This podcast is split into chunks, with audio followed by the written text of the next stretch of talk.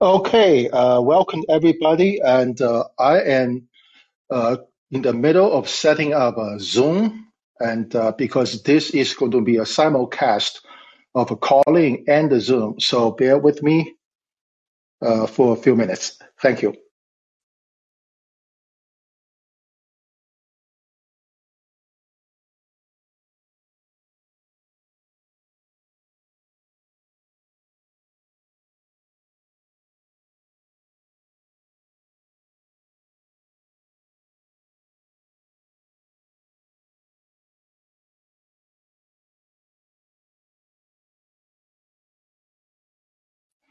Okay, I'm going to test my audio a little bit. I can tell the Zoom is functioning, and bear with me a second. Setting up a simulcast with the calling and the Zoom at the same time. Thank you.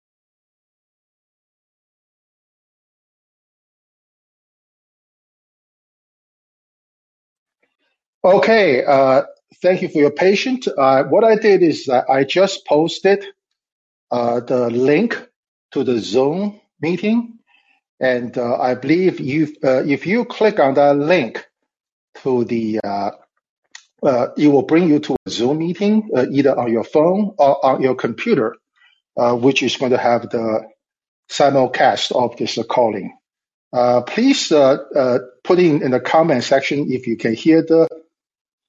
If you can hear the audio from Zoom or not.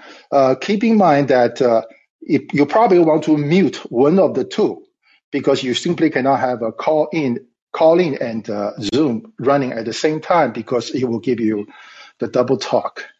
Okay, so give me one more minute, and I'm going to get started for today.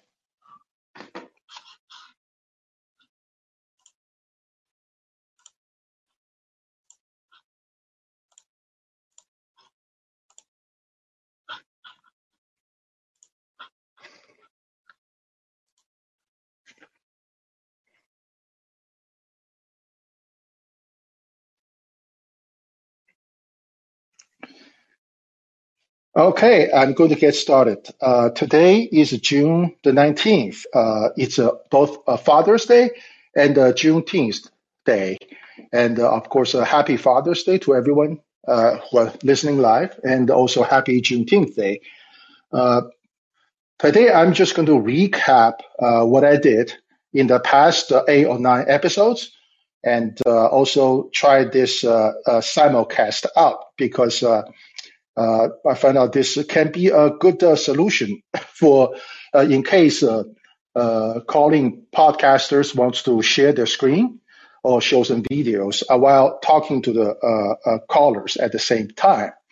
So I have shared my screen, and hopefully whoever is checking out the Zoom link can see my screen, and also on that screen, you should be able to see the my notes, literally my talking points, and also you're able to see a YouTube video which is about the French parliamentary election, because I'm sharing my screen here, and also you should be able to see a Library of Congress webpage. Okay, so hopefully this works. Basically, again, right now on the Zoom conference room, you should be able to hear everything that calling is broadcasting. In addition to that, you should be able to see my screen. And also, in case I want to play video, you will be able to see the video and the audio of that. That's the Zoom broadcast. And needless to say, this can be broadcast to YouTube and other platforms. And while the calling is recording as a social podcast. Okay, so with that said, I'm going to get started with a recap. So today, I'm going to try to keep it short. The introduction is about Father's Day. I want to make some comments about our founding fathers. We all have fathers, and I'm pretty sure that I will use my example. My father may not be a perfect father, but he is a fantastic father. He's a great father. He did everything he could for my future. And despite his shortcomings, you know, which I'm aware of, it is the same with the founding fathers. I want to say is that there is this famous project called the 1619 Project, which, in my opinion, excessively criticized the founding fathers because the fact they owned slaves. However, I disagree respectfully with the folks at the 1619 Project. I will use that as an example. Right now, I'm on the Zoom conference room. I'm going to a website called classroomlaw.org. classroomlaw.org.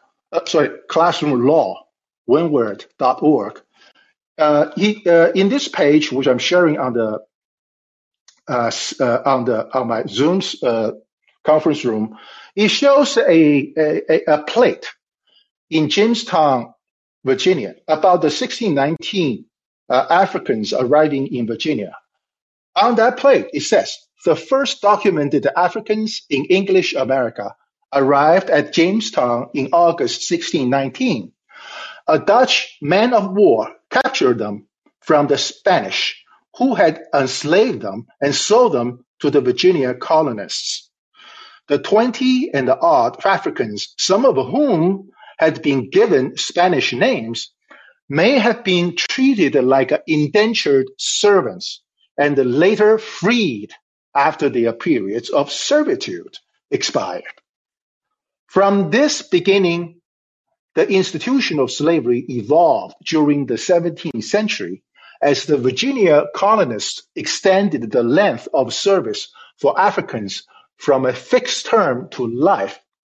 The United States abolished slavery in 1865.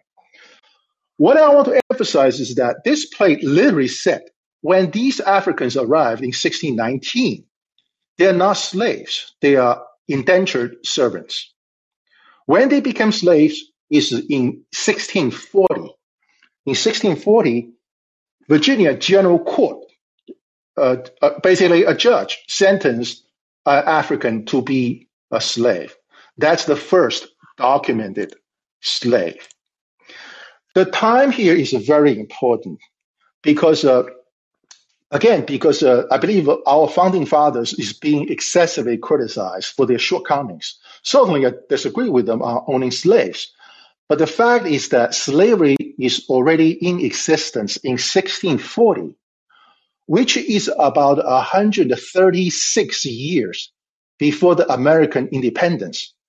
This means, do the math. That means that none of the founding fathers was born when the slavery gets started.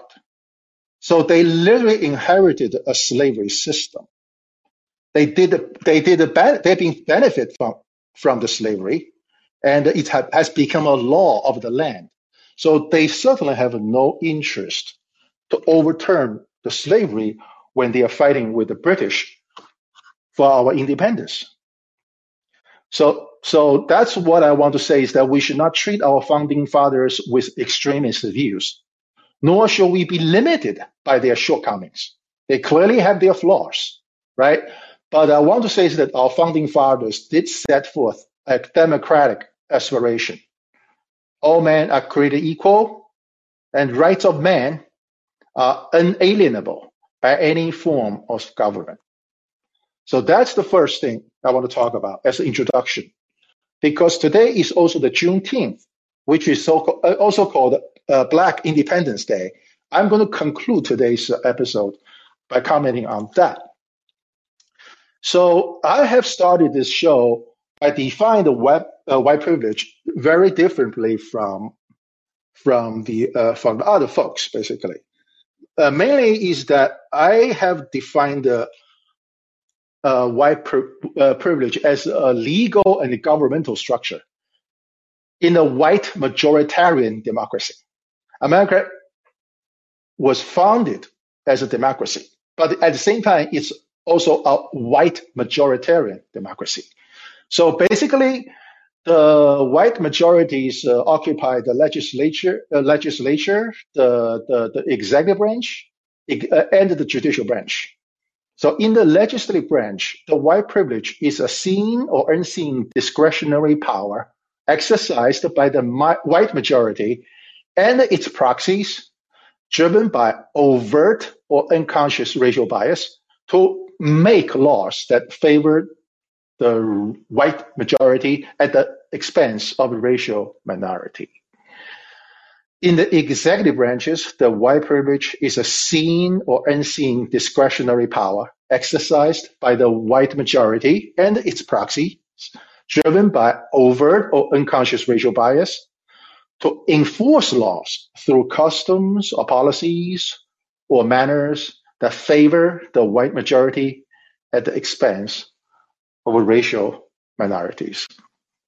And in the judicial branch, which is important, which I'm going to explain later, the white privilege is a seen and unseen discretionary power exercised by the white majority judges and their proxies, driven by overt and unconscious racial bias, to administer justice in manners that deprive racial minorities of their constitutional rights and the privileges.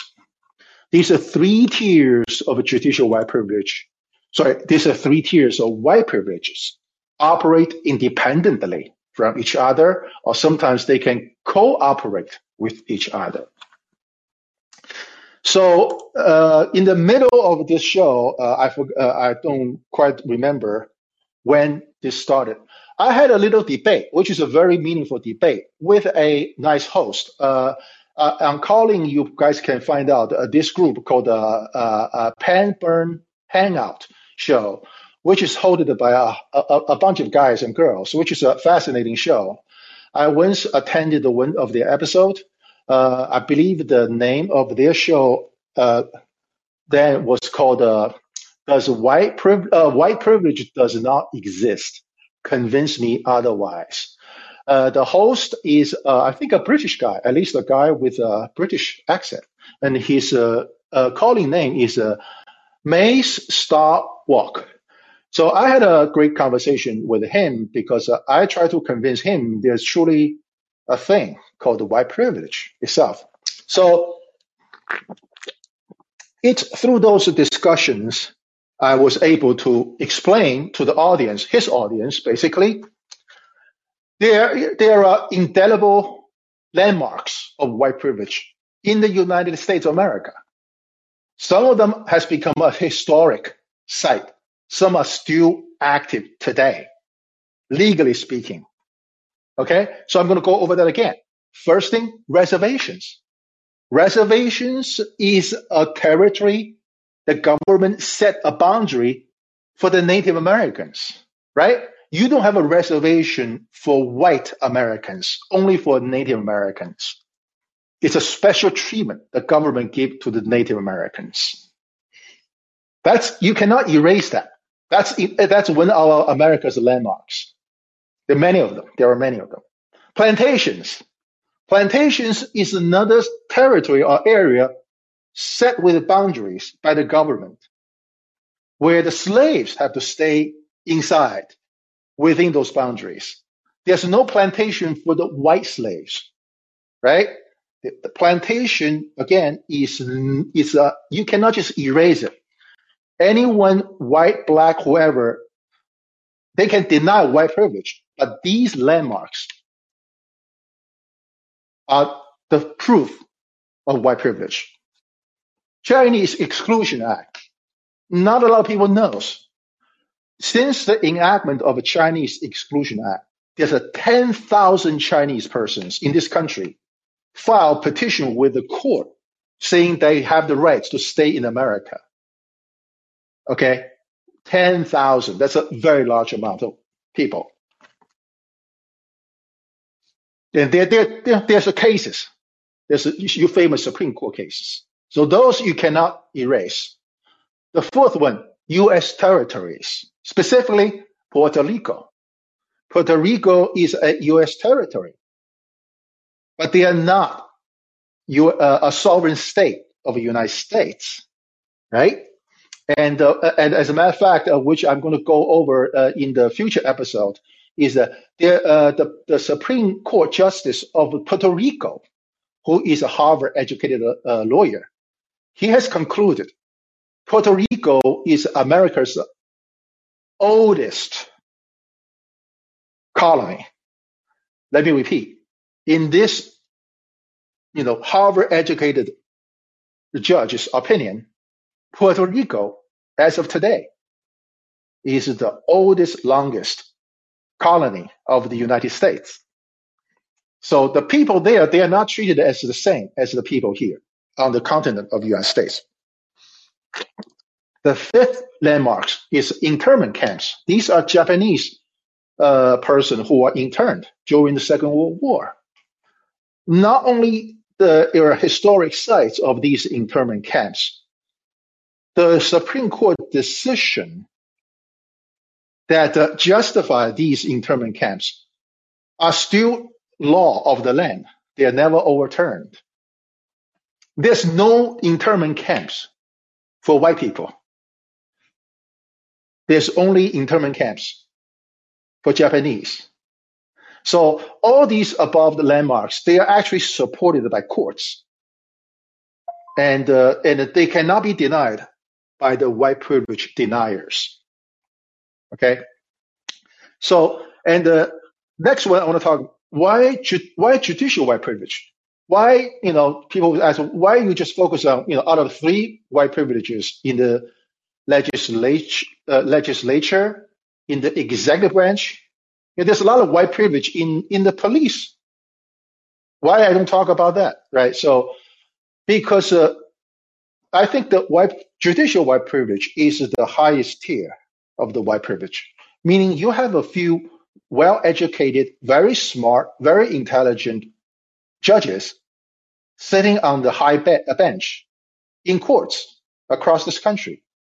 And they are supposed to be the gatekeeper of justice, right? No matter what white privilege you experience in the law made by Congress or by your local legislatures or by your local police department, they can do whatever they want, as long as you can go to the court saying, hey, that's not right under the Constitution of the United States, then you are still safe. You're safe from white privilege. But unfortunately, courts, who are supposed to be the gatekeeper of justice, has always handed out injustice, especially towards racial minorities. That's why I want to talk about judicial white privilege and judicial white privilege primarily. Okay, so along the way while I'm doing the show, I'm not good with the call-in, so I'll be happy to put some folks in the caller as a speaker, and feel free to join if you so choose. Okay, just unmute yourself if you want to talk, and I will stop. While doing, I have 8 or 9 episodes, I forgot. In the middle of doing the episodes, there is this Buffalo shooting. And Buffalo shooting brought up this, what is called Great Replacement Theory, which is from France. Great Replacement Theory, right? And of course, way before I'm organizing this show, I already know what the CRT is, Critical Race Theory, okay? Here, I really want to show to the audience through live broadcast and by recording this audio is that the original critical race theory is actually made in America, critical race theory. Okay, so now I'm going to switch to this website link I showed here. This is from the Library of Congress. So this is not fake news. This is a map. The name of the map is called Moral and the Political Chart of the Inhabited World. Oh, by the way, again, if you are in the Zoom conference, you will be able to see my screen and you're going to know exactly what I'm talking about. Basically, in this map, which is made around 1826, if I remember correctly, this map actually is used in American schools. They are literally like a critical race theory in today's school. They are taught in school in this moral and the political chart of the inhabited world. The entire world population is separated by this map as civilized people, half civilized people, savages, and just a very, very critical views of different racial minorities. Okay, so this again, this map is used for school. It's called Woodbridge School Atlas. Again, this is on the Library of the Congress, and this is the official, original critical race theory, and it was taught at school. So I just want to make sure everybody understands that. And then I'm going to go to the Great Replacement Theory, okay? This Great Replacement Theory is actually not recent. This is actually from 1896. Back then, the the Great Replacement Theory is actually based on this Supreme Court justice. And his Great Replacement Theory is about Chinese, okay? This is back to the Chinese Exclusion Act period, okay? So first of all, I'm going to quote a professor, law professor, I think in University of California. He did a lot of research on this particular Justice Harlan, who is highly praised by the legal professions and law schools. But in fact, this guy is a hypocrite, okay? So I'm going to read about it. This is from Professor Chin, C-H-I-N. I'm pretty sure he is a Chinese heritage guy. There is a tiny fault in Harlan's Plessy dissent, a slip. After arguing that the government should guarantee equality before the law of all citizens of the United States without regard to race, the next paragraph by this Justice Harlan begins like this. There is a race so different from our own that we do not permit those belonging to it to become citizens of the United States. Persons belonging to it are, with a few exceptions, absolutely excluded from our country. I allude to the Chinese race.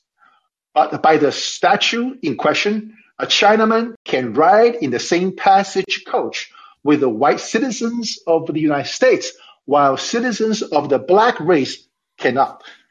So basically, Justice Harlan is upset that the black people cannot ride the same train in the same train car with the white people, while Chinese can do that.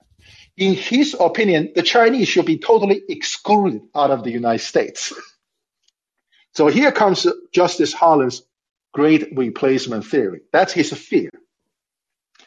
Harlan's extrajudicial comments in a lecture to a group of law students shortly before the decision of Plessy was released, Harlan commented that the Chinese had long been excluded from American society upon the idea that this is a race utterly foreign to us and never will assimilate with us. without the exclusion legislation, Harlan stated in his opinion that vast numbers of Chinese would have rooted out the American population in the Western United States. So let me repeat. Back then, Justice Harlan already stated his opinion that vast numbers of Chinese would have rooted out the American population. I'm pretty sure he means the white population in the Western United States. That means California, Washington, Oregon, all those places. Now, as we know, even as of today, I don't think Chinese is the majority population in any of those states, period. Right? So that's the original Great Replacement Theory back in 1896. So then as I go along, this is the biggest surprise to me, because when I was doing this research, I ran out of cases, because all this project is based on actual cases, actual what the judges or the justices has decided on these racial discrimination cases, right?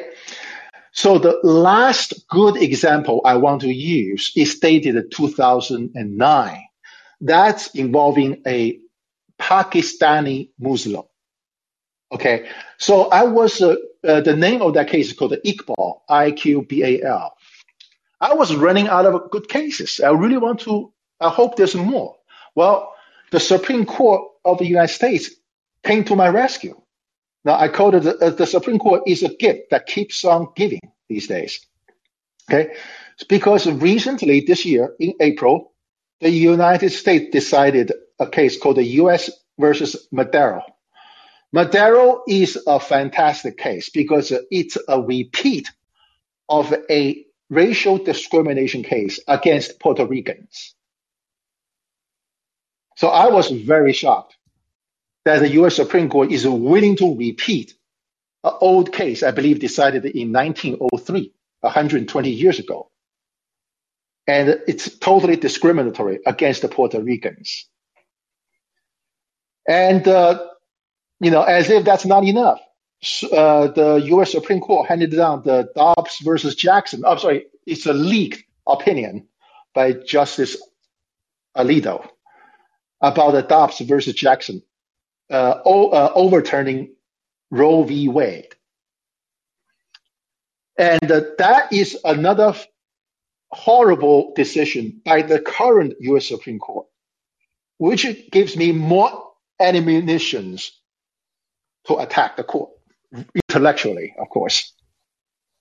And so I am going to talk a great deal about it. As a matter of fact, this coming week, I believe, is the final week of the U.S. Supreme Court for this term, and they will have to release this their decision overturning Roe v. Wade. And you probably heard in the news, the police already is raising the fences around the U.S. Supreme Court in preparation for for protest. Right? So that is Dobbs versus Jackson, and added on more is that there is a leak investigation going on the U.S. Supreme Court, which is totally done illegally. So let me repeat. What the U.S. Supreme Court is doing in regard to finding out who leaked the draft opinion of Dobbs versus Jackson itself is totally violate the due process of the law by the highest court of the land. So that just gave me a lot of ammunition. So I was going to have a lot of content because Dobbs versus Jackson will give me at least 4 episodes to explain why Dobbs Jackson is so bad. And the leaks investigation can do at least 1 episode. So in that, I'm going to conclude what I want to talk about. It's about the Juneteenth Day comments. Okay, because these are the things a lot of people, especially layperson, does not know. Juneteenth is in regard to the Emancipation Proclamation. And if you Google, I probably should Google. I'm going to take my time just a little bit, Google this a little bit so you guys can see. I'm going to say Emancipation Statue. There were two statues in Washington, D.C. There's one. There's one in Boston. So I'm going to just look up one of this picture. It's called the Emancipation Statue because Juneteenth is about emancipation. So basically, this statue is about a black man kneeling in front of Abraham Lincoln. Okay, I'm going to comment about that. What's wrong with this picture? And why I believe celebrating Juneteenth is a little bit out of touch. As I have said in the beginning, the founding father of this country actually did set forth a democratic aspiration. All men are created equal. And this is important, the next one. The rights of a man are unalienable by any forms of government. In other words, the freedom is not given by the government. It's given by God. It's unalienable. No government can take your rights away. So in other words, as long as you are born in the United States, your rights and privilege are given to you with no condition to you, because it's God-given. It's not given by your parents. It's not given by your county. It's not given by the federal government. Okay? That's important. That's applicable to all the white men during the founding fathers' time. So with that said, if you look at the Emancipation Statue showing a black man kneeling in front of a Lincoln, that gives you the message that it is Lincoln who gives the freedom to the slaves, when in fact, under the Constitution of the United States, all slaves are born free men. Okay? So to add this insult to the injury is this, which, you can research yourself. What is Emancipation Proclamation? A lot of people don't know about this. Emancipation Proclamation is a military order given by Lincoln as a commander-in-chief during a war. What it said is this. Remember, Lincoln is a lawyer. He is doing everything according to the law. Emancipation Proclamation is not a law freeing all the slaves. Remember, slaves are the properties of slave owners. The South is having a war. The slave owners are having a war, have a rebellion against the Union. So they are the enemy of the Union. So the enemy have houses, horses, cows, all monies, everything, right? If you occupied an enemy and where this enemy's property goes, the Union Army can do whatever they want because you are fighting with the enemy. So Emancipation Proclamation is actually treating the slaves as the property of enemy combatants. Let me repeat. Emancipation Proclamation is actually treating the slaves as the property of the enemies seized by the Union Army. Therefore, as a commander-in-chief, Lincoln is authorized to do whatever he wants to do with the properties of his enemies. So he did that. So in other words, the free slaves actually is freed as a property, not as a human being, not as a full citizen of the United States. Okay, so the statue showing Lincoln actually give a freedom to a black man kneeling in front of him is very misleading because it tells you it's the white man who give a great white man give the black man freedom. That's not true because under the founding fathers' principle, all men are created equal, and the rights of man are unalienable by any government, not by unalienable by any president, any governors, any local counties, and any police. Okay, so that is what the message I want to convey today as a Juneteenth celebration, because I want to remind people, in my opinion, Juneteenth, the true meaning of it, the Emancipation Proclamation itself, the true meaning of it must be clarified to all the population, regardless of their race. Okay? And because to hide this truth is just irresponsible. And with that, I will, that's all I want to talk about. I can see you, Mitt. I apologize if I put your name, pronounce your name wrong. Don't worry about it. Yeah. Any comments you want to share with me? Well, I've listened to what you have read and have told me at this moment, and I can't help but think that this is a remnant of a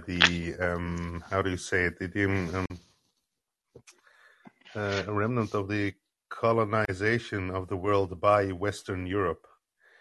And by Western Europe, I mean the United States is also the continuation of this kind of colonization that happened all over the world. I mean, you also know how the British treated China in I think before 1800. I mean, the Opium Wars. Go ahead.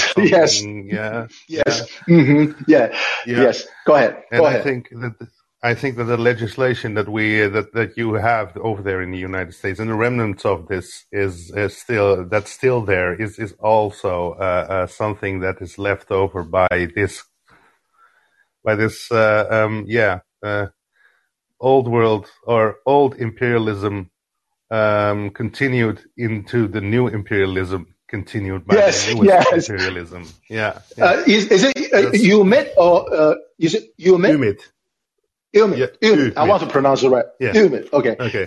Yeah. Fantastic. But I call the ember of colonialism, as we know it.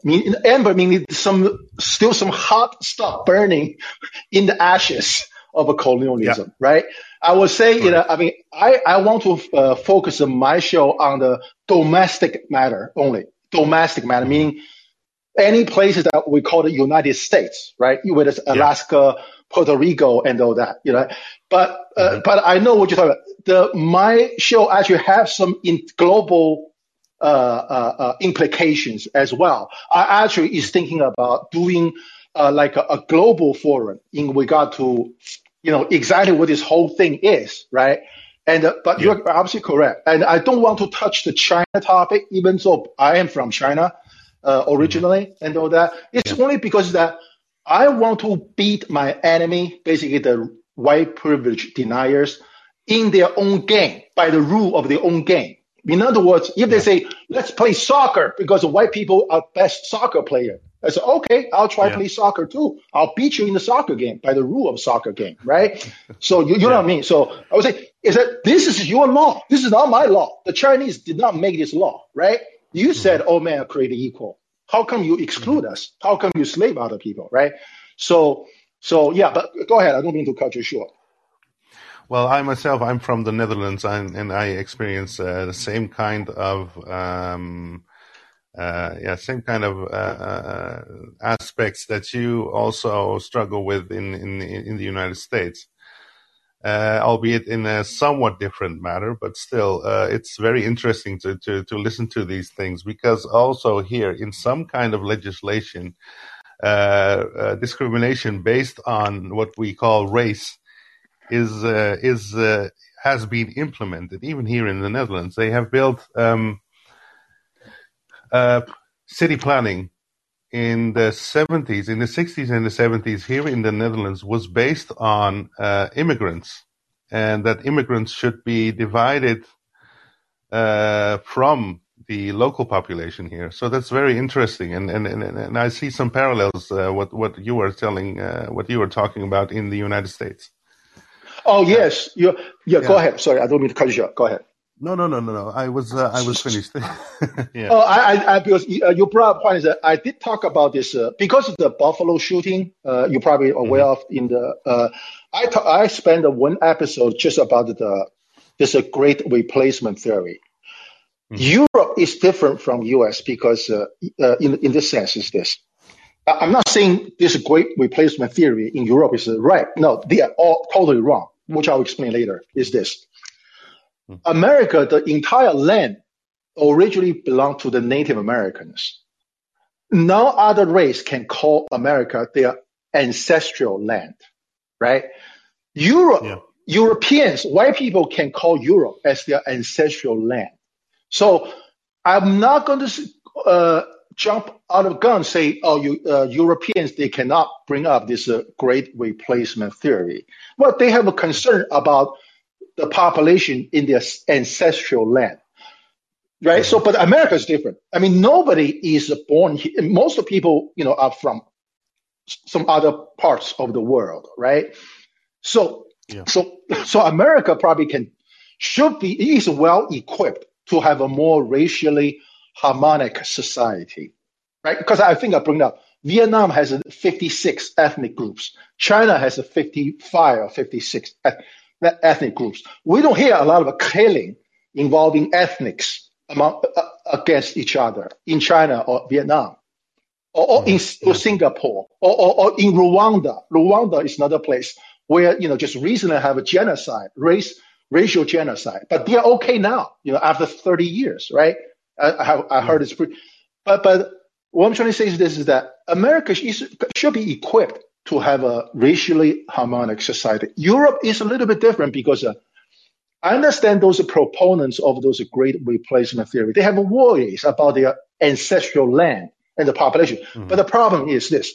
It's Europeans who go all over the places, including Dutch, colonize those people. You know, because they are the one who go up first. I mean, they exercise the great replacement theory to the other territories. So they really cannot complain now, say, oh, by the way, we don't want this anymore. We kind of, you know, it's like a soccer game played in the middle of the game. We want to change the rule now. We want to widen the gate, you know, the goalpost and all that. No, that doesn't work that way, you know.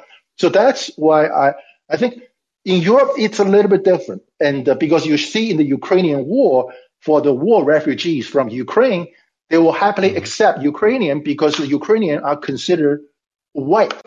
Not just white, they are whiter than the Russians, right? The Russians want to join the European Union and the NATO. They say, no, you're not white enough for us. But Ukrainian, yes, you're white enough for us, right? Yeah. And so that is, you know, again, what I'm saying is that there is some global implication in what I'm talking about here because it goes back to that, 1826 original critical race theory. You know, that's applicable to the entire world, right? So, any other questions, Yumit? No, that's it. I was just very interested in listening to what you just read for us. I mean, law is very dry, and you need to concentrate very well about how things are written down. I mean, lawmakers have this thing with language. I mean, they have to codify it, and it's different from any other kind of language use, I think. And it was you're right. That's why I found it very interesting. Yeah, because you're right. Because I love this topic because law is supposed to be like a scientifically accurate and consistent, right? You have to apply this written language to the conduct of people and all that. So this is why, and so you're based in Holland, is that right? Yeah. Okay. Correct. Yeah. In America, there's American football. There's a very famous coach. This famous coach, his name is Bill Parcells, I believe. He has a famous saying that you are what your record said what you are. Yeah. Just don't brag about it because in football they keep scores. You know, if you win and lose record is bad, then you're bad. If you win and lose the record is good, then you're good. There's no other way around. So I'm focused on this is actually what the judges said. They write it themselves on the paper saying this. Yeah. And that's the and there's no way they can get away from this. They cannot find those usual excuses and for those in my opinion, systemic oppression and colonization and all that. So, yeah. Thank you. Go ahead. Maybe just one question. Is this still a part of law? I mean, you're talking about judicial. Am I correct? Judicial white privilege. Is it still inside of some text in the United States? It's not. This is what I want to. I'm glad you asked this, because I was asking this question to everyone, regardless of their race. Okay. America is a capitalist society. I don't have a problem with that, but in a capitalist society, each trade want to make a profit for themselves, right? So for all those lawyers, are they there as a capitalist making money for themselves, or are they there to advocate for justice? So especially in a situation like in America, we started as a multiracial society, right? Mm-hmm. And in those situations, when there's a racial injustice, should the lawyers look up after their profit, their trade, or should they go after the justice? Unfortunately, all I can tell is this: both the lawyers and judges and the so-called bar associations, basically the trade union for the lawyers and the judges, they're just looking after their own profiteering opportunities. So that's the problem in this situation. I call it a racialized capitalist society. You know, we imported the English law from England, the founding fathers, but England is an all-white society. It probably worked there, but it did not work here, because that's because lawyers, they're capitalists. I don't have a problem with that, but we have to find a solution that when there's a choice between money, profit versus justice, what is the motivation for any lawyers or judges to go after the justice instead of going after the money? Yeah, I'm just thinking about, isn't this also a conflict between contribution to society and individualism? It sounds like people want more for themselves. Like you just said, some sort of capitalism is more like we want to make profit. Profit is paramount versus what is good for all. I mean, if you look at law like that, I mean, you have the spirit of the law and you have the letter of the law, and most of the time, the last couple of years, as I see it, that the letter of the law is being used for the capitalist endeavor, like making as much profit as we can, which many treaties have been signed. I mean, look at NAFTA, for instance. I think we should more move toward the spirit of the law. Like, what is the meaning? Why was this law written? If you understand what I mean, and how does it contribute to the society as a whole instead of individuals? Mm-hmm. Am I correct in that, or am I wrong? That's a great question. I actually want to have a more, I call it the American progressives someday, to have a conversation, because that is a question that I don't think I have a solid answer to offer yet. Right now, you can tell I'm just in the critical mood of just saying this does not seem to work, right? And because, as I pointed out in the prior shows, I said, you are in Europe. You learn a lot of mass shootings in America, right? Yeah. I call it intra-racial shooting. There's a lot of black-on-black shootings in Chicago, in Baltimore. Yeah. You know that, right? I call it intra-racial shooting. There's an inter-racial mass shooting, right? Yeah. And also there's an intra-familial, meaning the parents killing their own children. Yeah. A lot in America. And All this, it shows one thing. This, to get justice, individuals have to use the Second Amendment rights to use a gun to shoot. Yeah. They cannot say, okay, if I go to the police department, I can resolve these grievances with my neighbor or with whoever. Mm-hmm. They just say, okay, there's no point to go over the justice system in America. You know, you'll be screwed, especially if you're racial minority, right? And they just say, let me just pick up a gun and shoot, right? Yeah. So, you know, have you heard this word anti-snitch in African American communities? Anti-snitch. No. Ever heard? Okay. No. What happens is this. In African American communities, very often, if someone witnesses a murder, a shooting, they will never talk to the police. Even if they witness who killed who, because they just don't want to get involved with the police. And I think there's a lack of trust in the police as well. Exactly. Yeah. These days, not only just the black folks doesn't trust the justice system, the white folks mm-hmm. do not trust the justice system either, right? So that's why I find it to be. Now the women no longer trust the justice system because their abortion rights mm-hmm. are taken away by the U.S. Supreme Court, right? That's why the Supreme Court has to be fenced. You know, what kind of Supreme Court is that? You're afraid of people coming up to your steps, right? So, yeah, wow. And it's a mess. Mm-hmm. Go ahead. Can I maybe this is also an observation from the outside, of course. But is it can we say that the United States is suffering from some sort of paranoia from each other?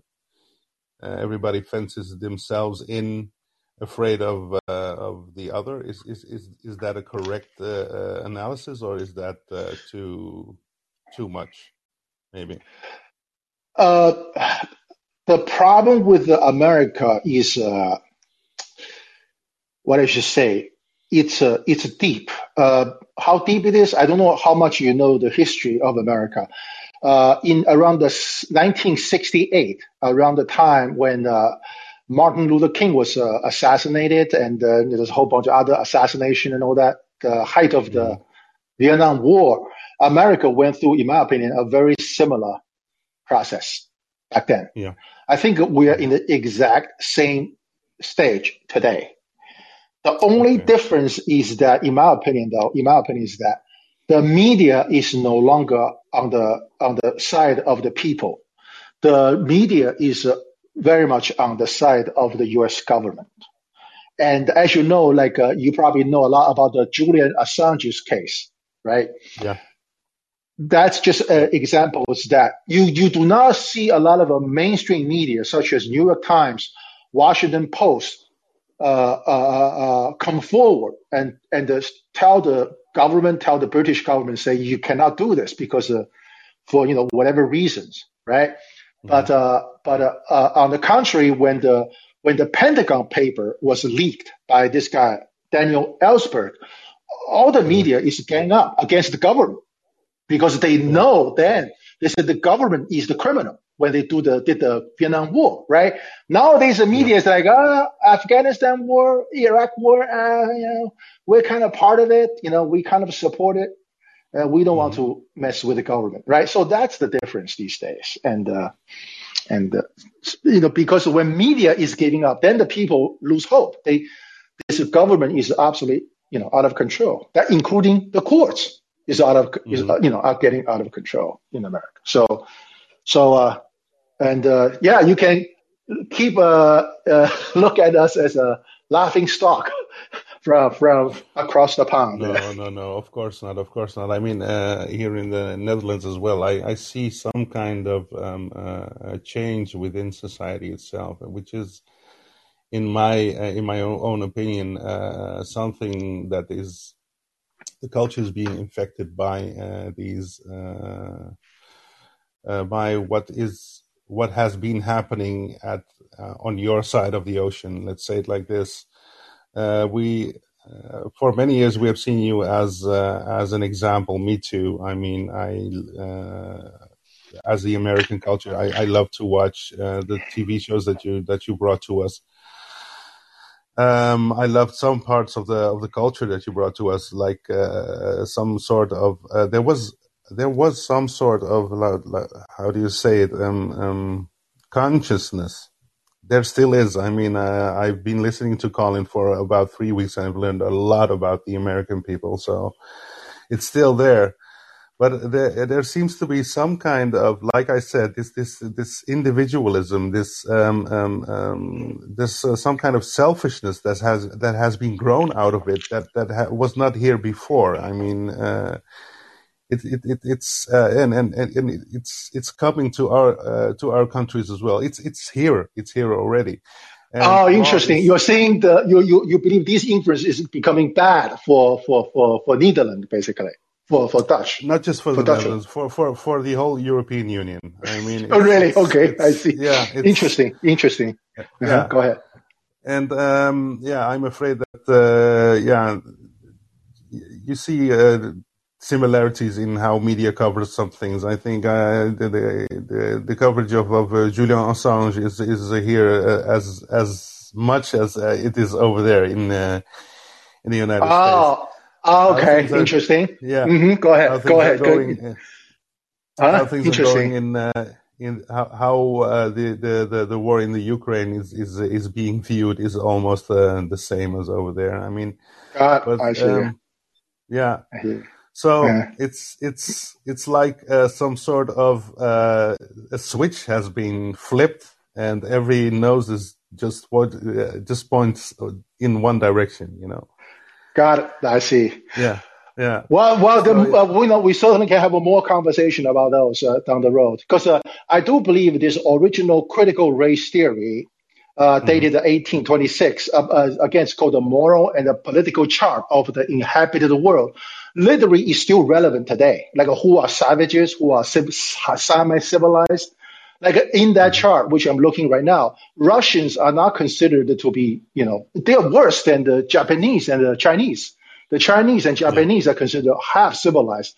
I think Russians are considered almost like savages. And of course, most of the African countries are considered to be savages, and the same with the Native Americans in America, So I think it's still ring true today in this chart, in Europe and in the US. So. But thank you again for listening in, and we will have more conversations in the future. Okay, Peter, many thanks as well, and I hope to speak to you soon. Same here. Thank you. Okay, with that, everyone, and I will close today's episode. Thanks, everyone. Bye.